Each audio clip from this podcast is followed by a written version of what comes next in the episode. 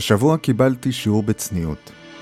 הלב שלי הזכיר לי שלא משנה כמה אני אנתח, אני אלמד, אני אבין את עצמי טוב יותר, כמה שכבות אני אצלול אל מעמקי המרתף של פרויד, תמיד יכול להגיע משום מקום גל רגש גדול ועוצמתי, וכמו צונאמי שוטף את הכל. והרגש, כשהוא מציף אותך, אין לך סיכוי לעצור אותו, ולא לשלוט בו. הדבר היחיד שאתה יכול, זה לתת לו לשטוף אותך, ולהתמסר אליו.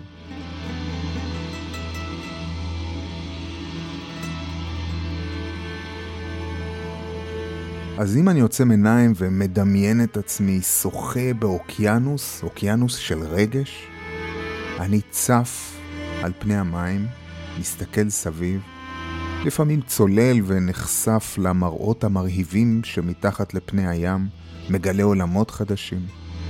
ולמדתי לשחות, למדתי לצלול, למדתי לצוף, למדתי את כיוון הגלים ושעות הסחף, את רגעי הגאות ורגעי השפל, יכולתי כמעט למפות את האוקיינוס הרגשי הזה ולהסביר על האזור ההוא והאזור הזה ואיפה יש מערבולת ואיפה מסוכן לגלוש. וכשכבר הייתי בטוח שאני מכיר לגמרי את אוקיינוס הרגש, הגיע משום מקום צונאמי ענק ושטף אותי. וזה היה שיעור בצניעות, שיעור במגבלות השכל וההבנה, בהבדל תהומי בין להבין את הרגש לבין להרגיש אותו.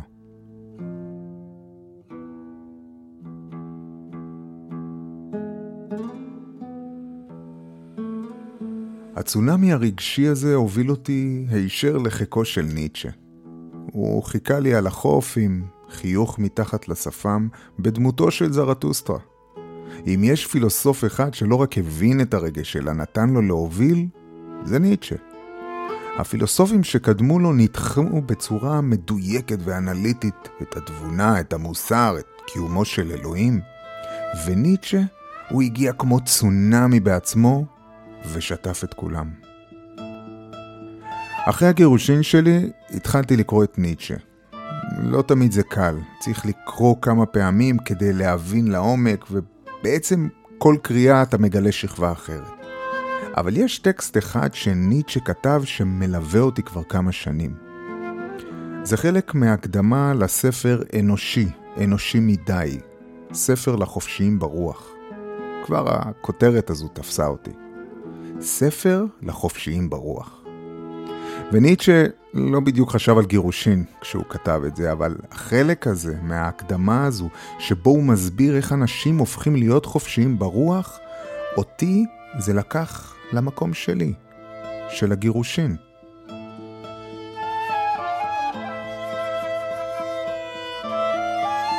רק אני אגיד הקדמה קלה. אני אקריא קטע שבו מדבר ניטשה על השחרור הגדול. ולפני כן הוא מדבר על מה כובל אותנו חזק מכל. אלו חבלים הם אלה שכמעט אינם נקראים. ואז הוא מדבר ניטשה על החובות, החובות החברתיות שלנו, המוסכמות החברתיות, מה שינקנו מההורים שלנו ומהסביבה שלנו. אלה החבלים שהכי קשה להשתחרר מהם. ואז ניטשה מפרט איך מגיע השחרור הגדול מאותן חובות.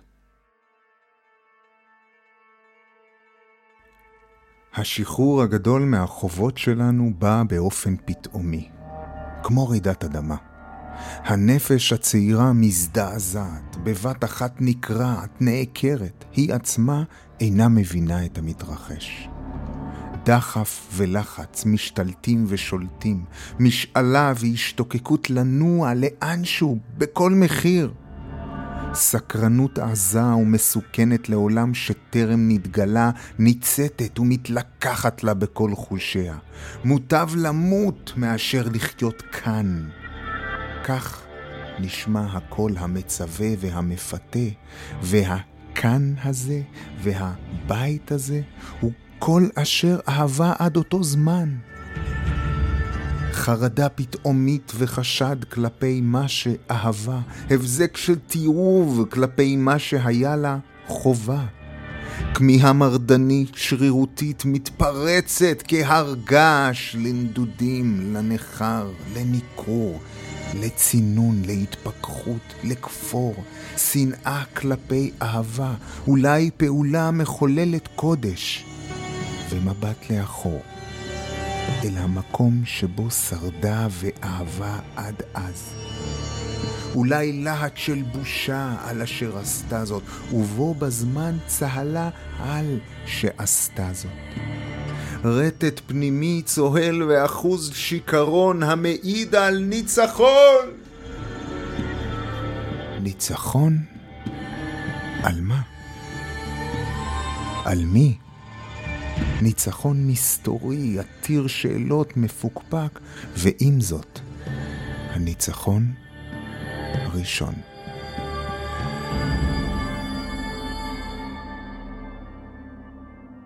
חזק, אה? קחו לכם איזה דקה או שעתיים להירגע. זה כמובן קטע קטן מתוך חלק גדול, אבל הוא סוחף, מרגש, מתאר בדיוק את הרגש המתפרץ הזה, את הרצון שלנו לקום ולברוח מכל מה שאנחנו מכירים ו- וכל מה שאהבנו עד אותו רגע. ואולי פתאום באמת מרגישים שנאה כלפי האהבה הזו. זה מקום מאוד מבלבל להיות בו, מאוד לא ברור. אתה כבר מרגיש ומבין שמשהו לא בסדר במקום שאתה נמצא בו, אתה מבין שהזוגיות לא טובה לך, אבל אתה כבול. וניטשה שואל, מה כובל אדם חזק מכל? זה לא משכנתה וזה לא בית וזה לא עבודה, אלא הערכים הבסיסיים ביותר שינקנו מההורים שלנו ומהחברה שאנחנו נמצאים בה. כדי להיות חופשי אנחנו לפעמים נדרשים לצאת כנגד כל אלה. לא הסביבה החיצונית שלנו, שלפעמים תרים גבה ולפעמים תתאכזב מאיתנו או תשנא אותנו אפילו, אלא מהצד הפנימי שלנו שמייצג את המקום הזה. שנים אחר כך פרויד עצמו יקרא לזה סופר אגו. אז הרבה פעמים ההחלטה להתגרש היא קריאה פנימית שלנו, של הערכים האלה, הכבלים הערכיים שקיבלנו מההורים שלנו. כל מה שלימדו אותנו כל החיים, ובאמת הלכנו בדרך הזו ורצינו למצוא בן זוג, בת זוג, להקים משפחה ובית, ועכשיו אנחנו אולי רוצים לפרק את זה. ומה שווה כל סיפור האהבה הזה, אם אין בו פרחים וכינורות דביקים שמנגנים? שואל אותנו מיכה שטרי, מה באמת שווה כל ההבנה הזו ובלבולי המוח האלה, אם בסוף בא צונאמי של רגש ושוטף את הכל ומחליט לנו? יאללה, נו, רגש. אמרנו שלא מתנגדים. בואו ניתן לו לשטוף.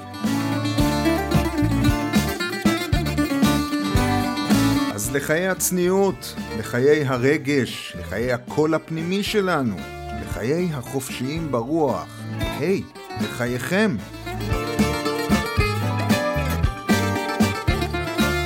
תודו שיצא לי קצת אה, פרנס בטברנה בקטע הזה. היידה!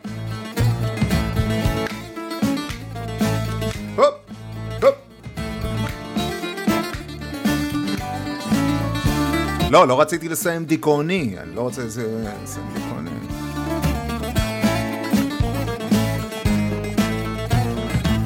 יאללה, לשטוף את הבית, מה, מה עוד נשאר לעשות? קניתי השבוע שטיח. יפה אבל. חורף, אני יודע, שיהיה בית חם כזה. די, סיימתי, אתם יכולים uh, לצאת, זהו, לסגור, תחזרו לעניינים שלכם. אני נותן לשיר עד הסוף, לא מעניין.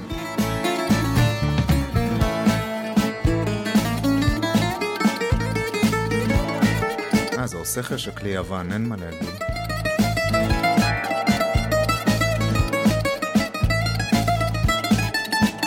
או ליהודה פוליקר כזה.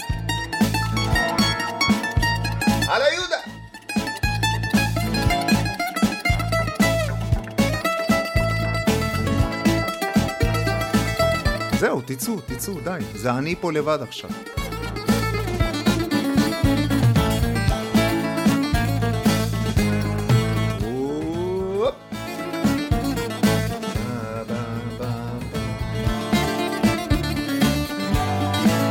הרבה שואלים אותי איך זה אחרי הגירושים. אני לא אספר לכם, מה. בפרק אחר אולי.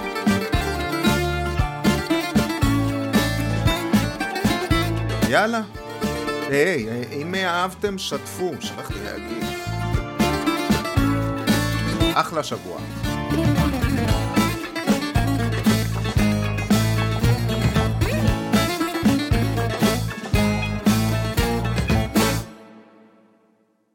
זהו, עכשיו בטוח, אפשר לצאת, נגמר הכל.